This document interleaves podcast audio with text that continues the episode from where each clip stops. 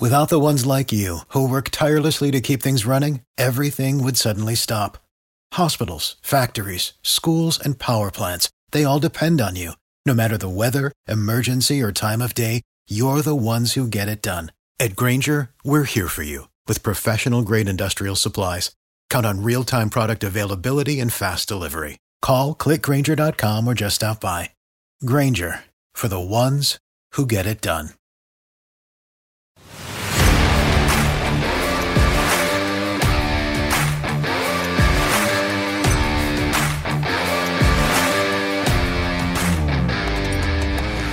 What's up, everybody? Welcome in to Commanding the Huddle. I am your host, Ryan Fowler from the Draft Network. And before we get rocking and rolling in today's episode, this podcast is brought to you by our partners at Bet Online, the number one source for all of your betting needs and sports info. Find all the latest odds, news, and sports development, including all of your needs in this year's NBA Finals, Stanley Cup Finals, all of your Major League Baseball action, latest fighting news, and even NFL futures bets for this fall. So head to the website or use your mobile device to sign up today to receive your 50% welcome bonus on your first deposit. Just use our promo code BLEAV, that's B L E A V, to get the bonus and get into the action. Bet online, where the game starts. All right, so let's jump in to today's episode. And on the last pod, I discussed a little bit about my five most important players for Washington's offense this fall.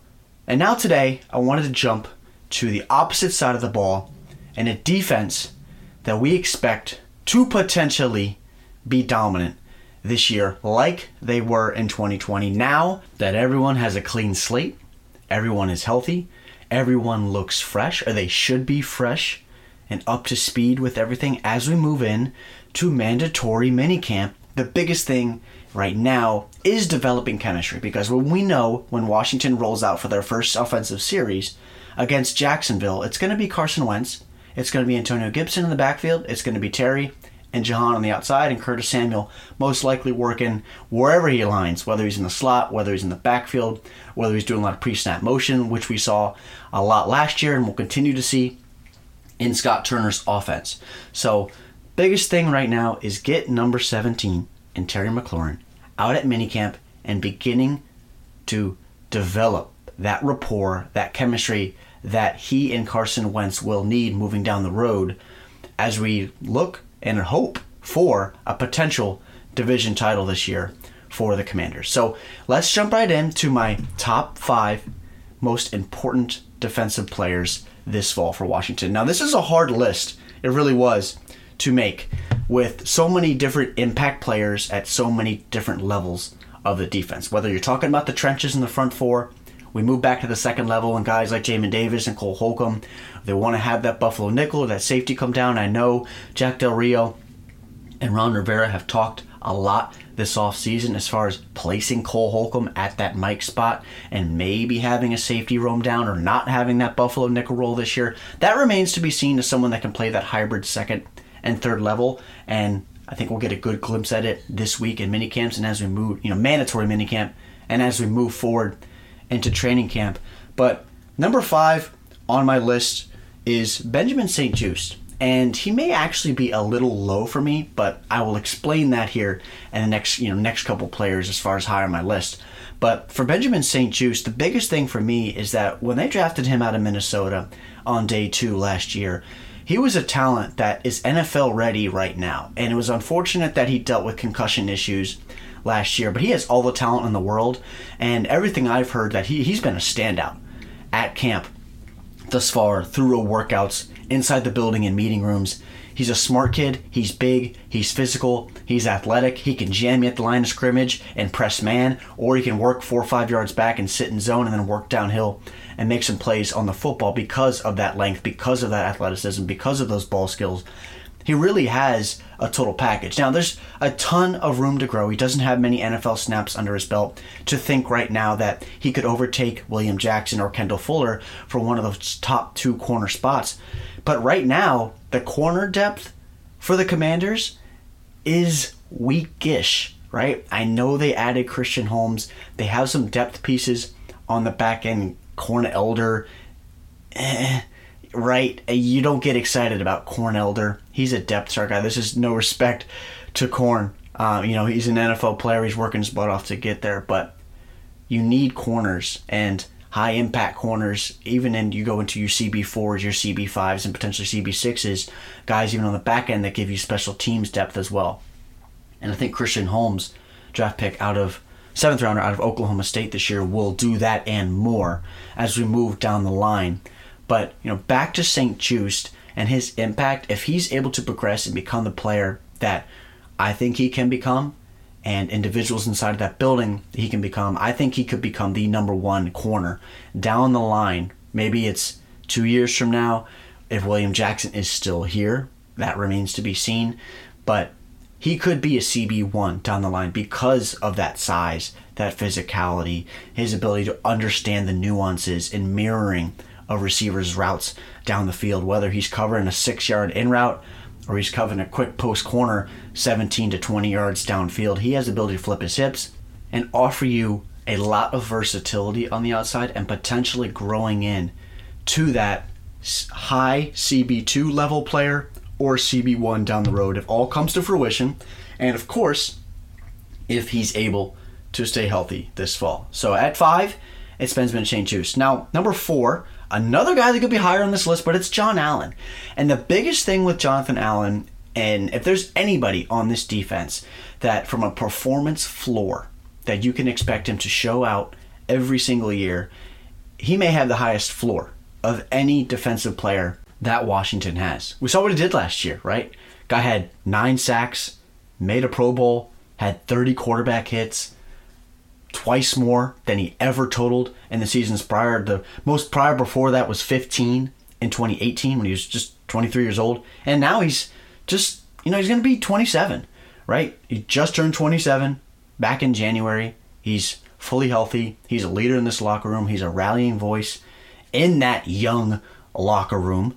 A defense that has a bunch of alphas. That was the main kind of source of really adding those types of players, Ron Rivera and Jack Del Rio and Martin Mayhew, just over the last few years, grabbing athletes, but getting guys that have that athletic confidence that want to punch you in the mouth and want to keep you to you know holding you to a goose egg on the scoreboard, having that type of alpha mentality. And we saw that kind of boil over a little bit last year with him and Daron Payne getting into it a little bit on the sideline at Dallas, but it's just not a big deal. You know, the kind of local, you know, beat writers and, and some things like that kind of exploded that. And look, they're brothers, right? Brothers fight. We all understand that. That's just ball. Whether you're playing football, baseball, hockey, guys like that, two alphas, you're gonna get after it. But at the end of the day, you're still brothers. You're still gonna fight in the same field, and you're still wearing the same uni, right? That's that's what makes me excited about this unit, guys that want to compete their tail off and don't accept mediocrity, right? They have a high standard, then that's under Ron Rivera and Jack Del Rio that also accept that standard. So for me, at number four is John Allen, and then at five is Benjamin St-Juste. So let's go to number three, and this is a guy that I've talked about a lot, but I expect major things in year two, and that's linebacker Jamin Davis. I'm extremely intrigued how the game will slow down for him this fall.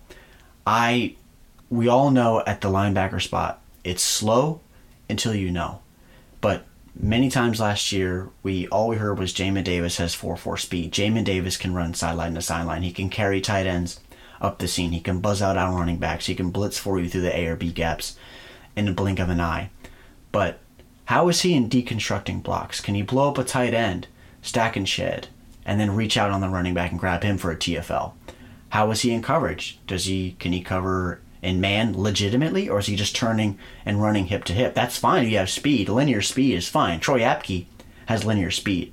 But can you flip your hips, which all linebackers are asked to do now in the NFL, and be able to cover and turn your head and break up passes or make a play on the football for a potential interception, which we saw at Kentucky with, with Jamin Davis. So him being able to progress under Del Rio and Rivera, two former NFL linebackers themselves, and it remains interesting to see if they want to run two linebacker sets with Cole Holcomb as that quote unquote Mike. Because the Mike linebacker, guys, is a dying breed in the NFL.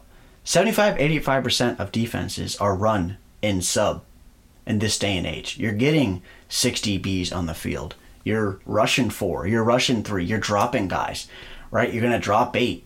Sometimes teams have to do that, right? We saw that in the playoffs last year multiple times from multiple teams trying to counter the high octane aerial attacks with NFL offenses nowadays.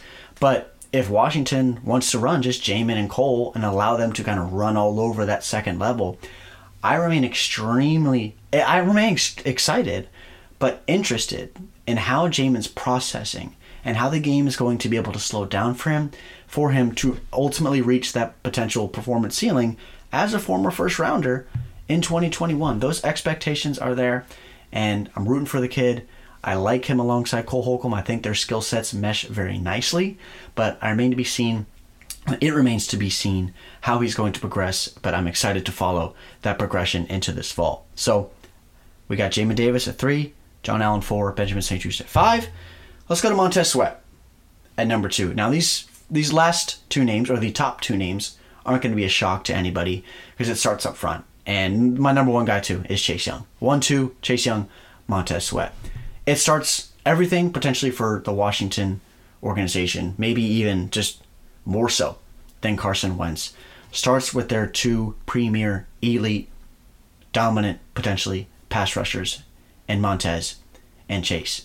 Now, remains to be seen how healthy Chase is, how impactful he is. How is that knee feeling? Can he jump to the inside? Can he jump to the outside? Is he still going to show off that ability to, you know, kind of push that tackle three, four yards back and then range out on a bubble screen on the outside like he did multiple times in his rookie year and a little bit before he got hurt last year during the middle of the season. So Chase Young and Montez Sweat, when they get going, everything else gets going. When those quarterbacks aren't able to sit three, four seconds in the pocket, look downfield, scan, it doesn't matter who's back there. It doesn't matter if it's Tom Brady or if it's your local guy at the bar that talks about his high school days back in the 80s of his quarterback success. He's going to be able to sit back there and dissect you. That's just how football works, folks.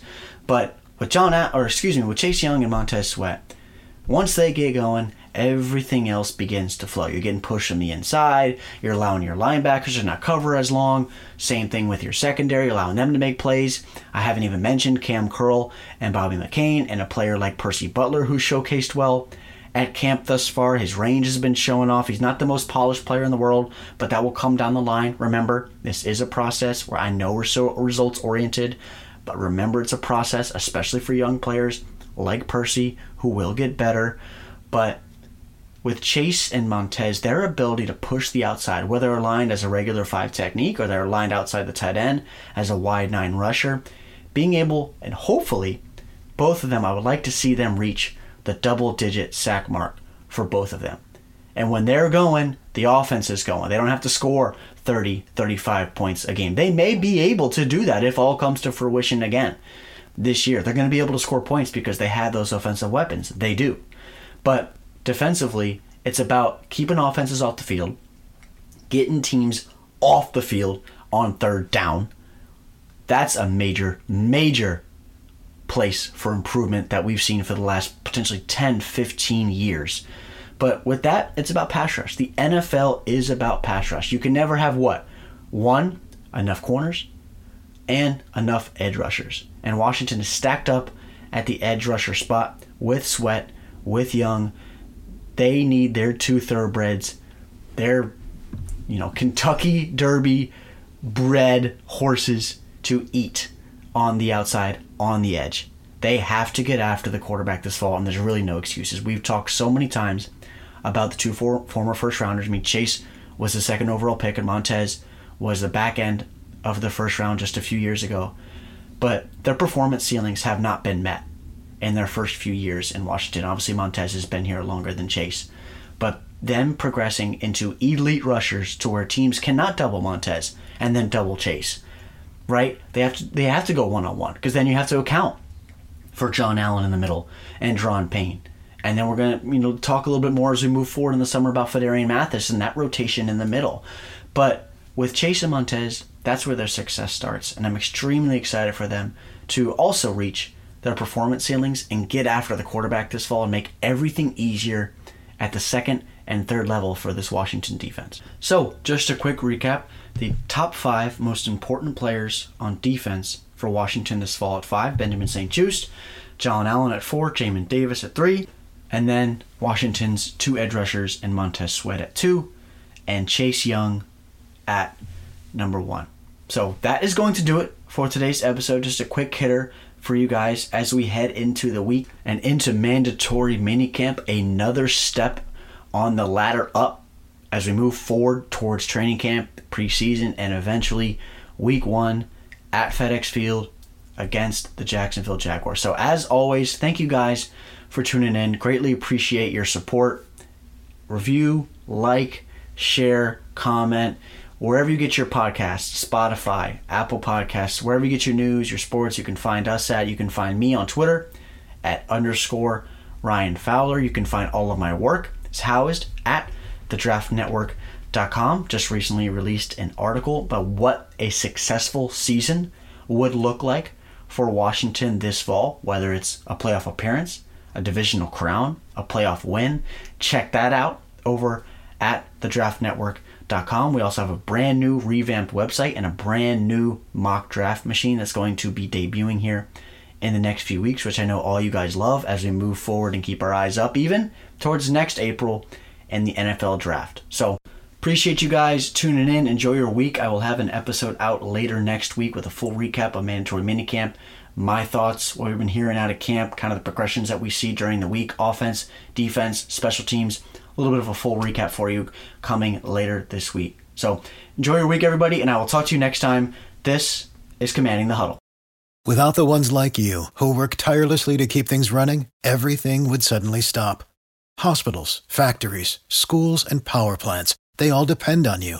No matter the weather, emergency, or time of day, you're the ones who get it done. At Grainger, we're here for you with professional grade industrial supplies. Count on real time product availability and fast delivery. Call clickgrainger.com or just stop by. Grainger for the ones who get it done.